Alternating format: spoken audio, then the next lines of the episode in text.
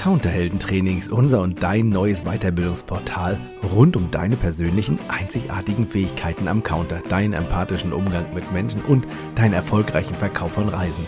Hol dir den Gratis-Trainingsplan, den wir jeden Monat um neue Tipps und Tricks erweitern unter counterhelden.de. Hier ist dein Counterhelden-Podcast mit frischen Ideen und fröhlicher Inspiration. Und dein Trainer André Bachmann, Saskia Sanchez und René Moravetz. Wie viel Prozent Abschlussquote ist normal? Das war die Frage. Oh, und das hatten wir vor, vor, vor Monaten schon mal in der Counterhelden-Community am Donnerstag besprochen. Und Jule ja. hat gesagt, also Jule ist ziemlich tough und sagt 99, weil einmal kann ja irgendwie der Kunde ähm, der, der Kunde dann doch irgendwie keinen Urlaub gekriegt haben oder so. Ja. Mhm. Ja, das finde ich ist eigentlich auch reell, oder?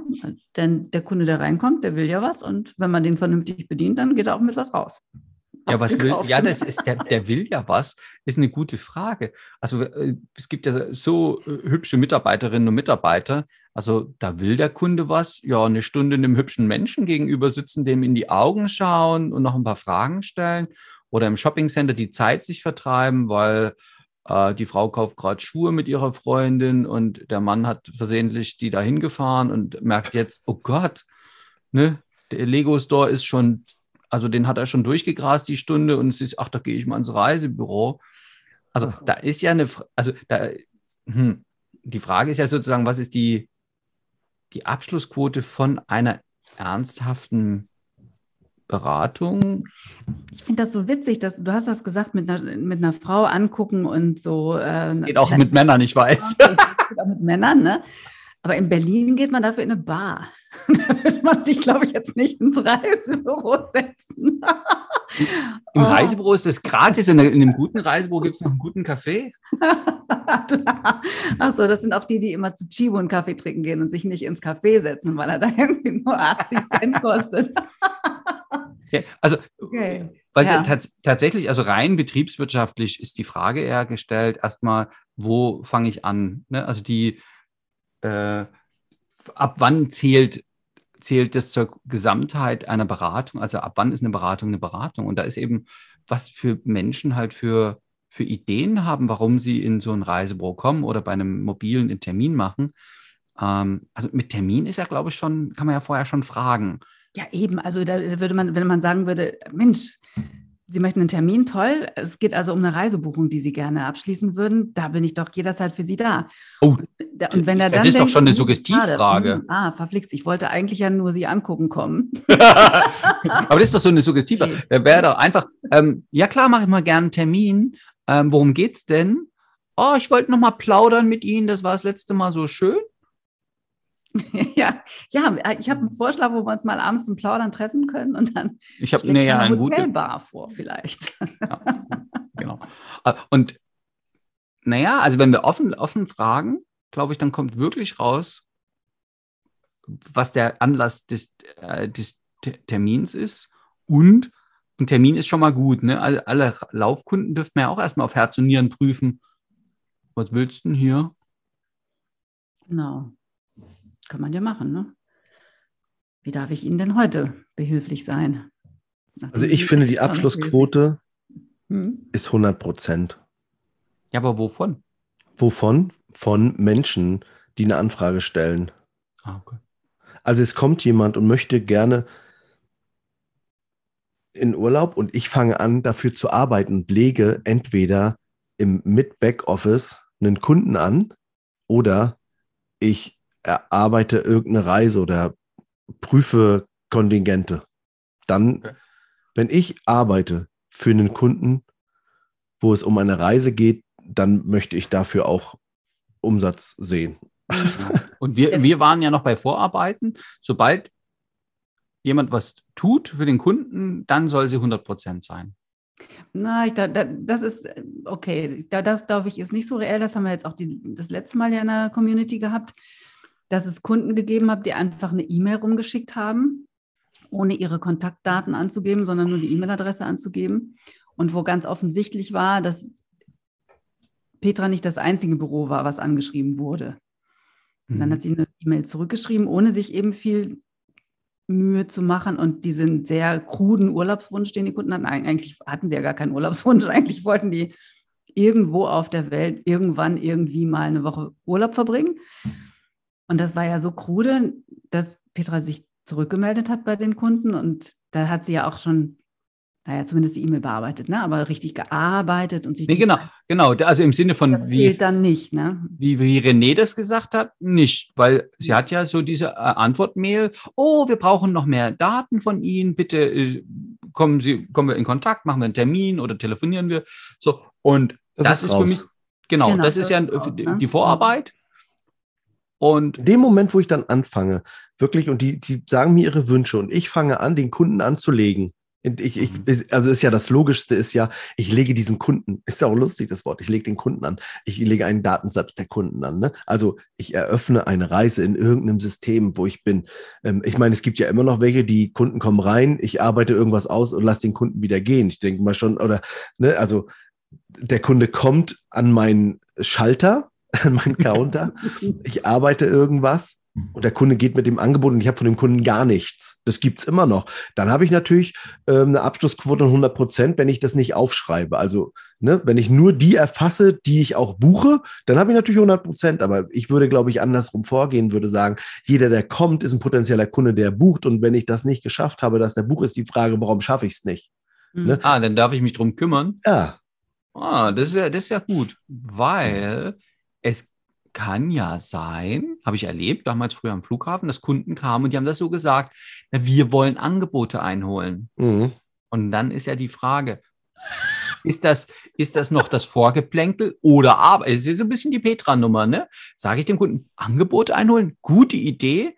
Und heutzutage ist es ja so, wir haben tagesaktuell und hast du nicht gesehen. Ähm, an dem Tag, wo Sie sich entscheiden können, kann ich Ihnen das Angebot erstellen. Also so diese Unverbindlichkeiten. Entschuldigung, ich breche gerade vor Lachen zusammen, weil mein, das letzte Mal, dass ich irgendwie ein Reisebüro am Flughafen gesehen habe, voll gepflastert mit diesen Angebotszetteln.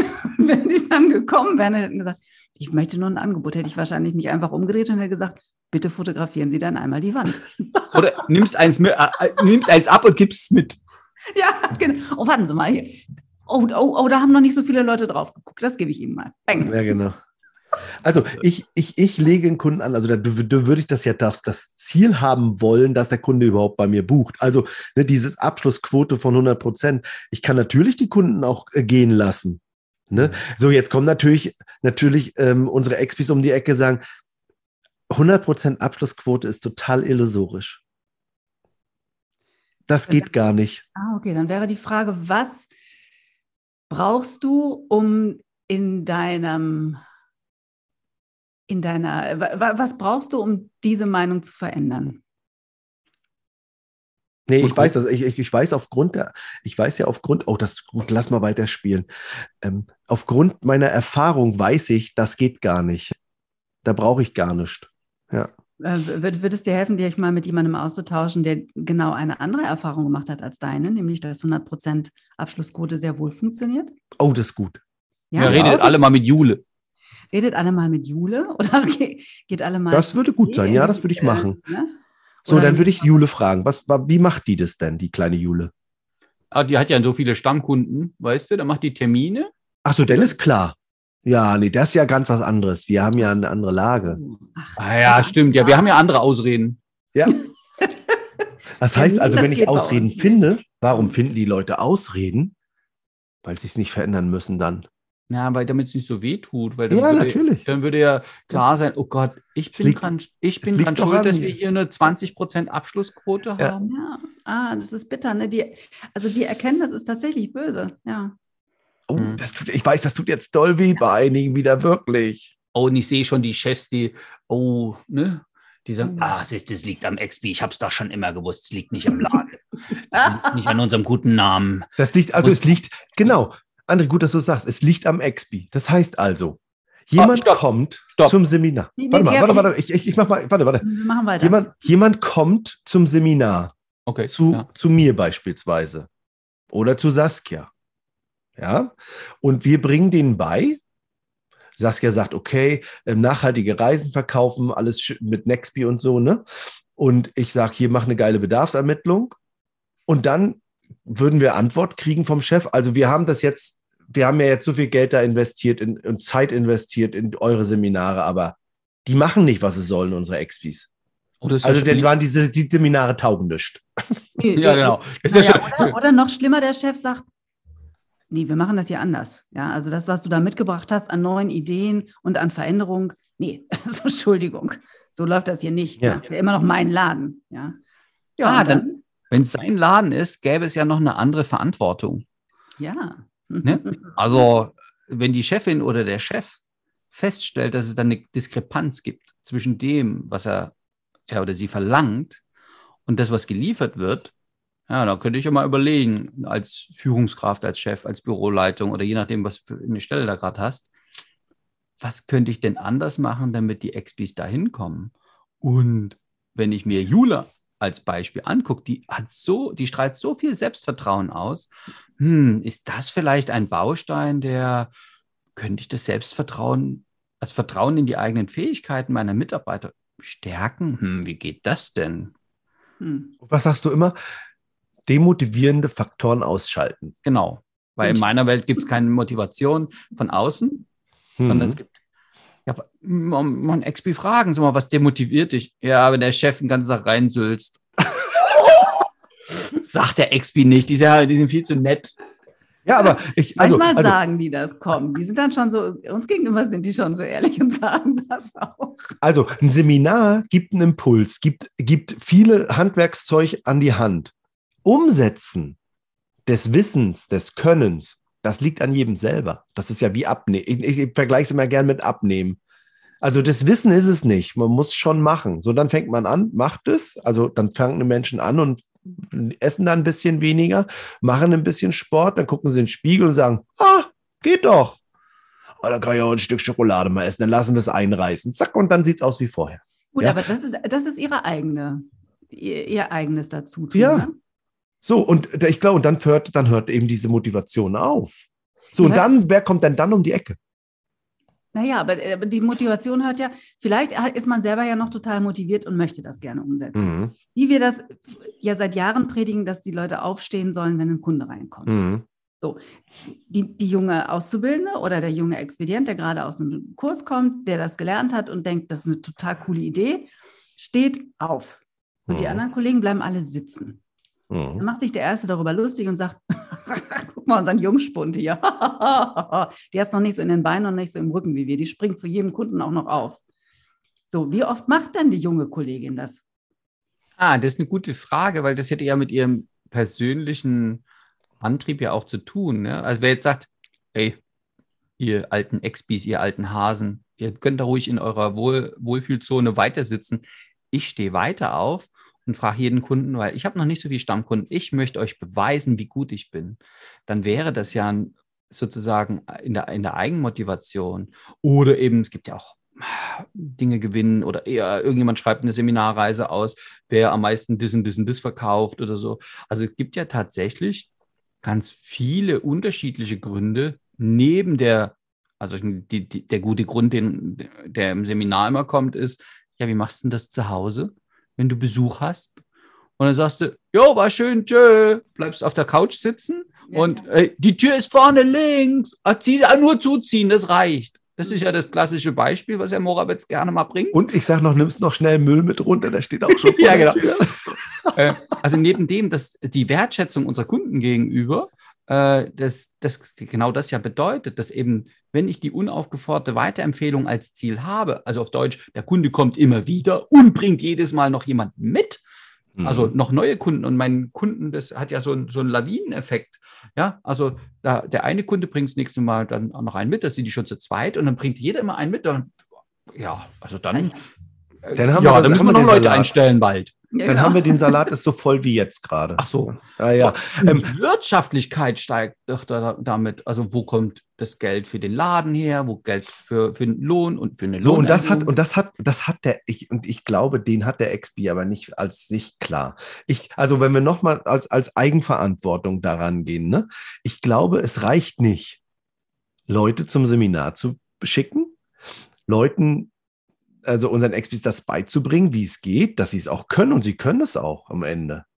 Sondern und dann zu sagen, so jetzt ähm, lassen wir dich mal mit deiner Arbeit alleine, jetzt zieh mal schön durch. Sondern ich glaube, da gehört noch ein bisschen mehr dazu, nämlich der, der die Verantwortung in dem Laden trägt. Kann man ja auch jemanden übertragen, einem Büroleiter oder einem, einem, einem äh, Coach im Büro oder vielleicht auch der Führungskraft direkt. Ne? Der Chef kann ja selber führen, ähm, dass der dafür da ist, um dann dieses neue Wissen und Können langfristig auch umzusetzen und immer wieder seine Liste zu nehmen und sagen, oh, wir wollten doch alle aufstehen. Leute, du wolltest doch fragen, was genau ist für Sie ein schöner Strand? Hast du wieder nicht gemacht? Haben wir doch gemacht. Ja, äh, da ging das gerade nicht. Die hatte grüne Haare, konnte ich die Frage nicht stellen.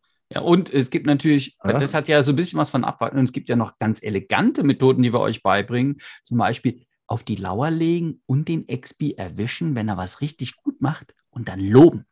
Das hat nämlich ganz andere Wirkung als dieses Abwatschen, habe ich bemerkt in meiner Praxis, äh, dass Menschen. In deiner Praxis? Also äh, als ich Führungskraft war, ja, ja, ich, heute habe ich eine Praxis, finde ich immer toll. Meine, meine, unsere Seminarräume werden manchmal auch als Praxis bezeichnet, weil auch gecoacht wird.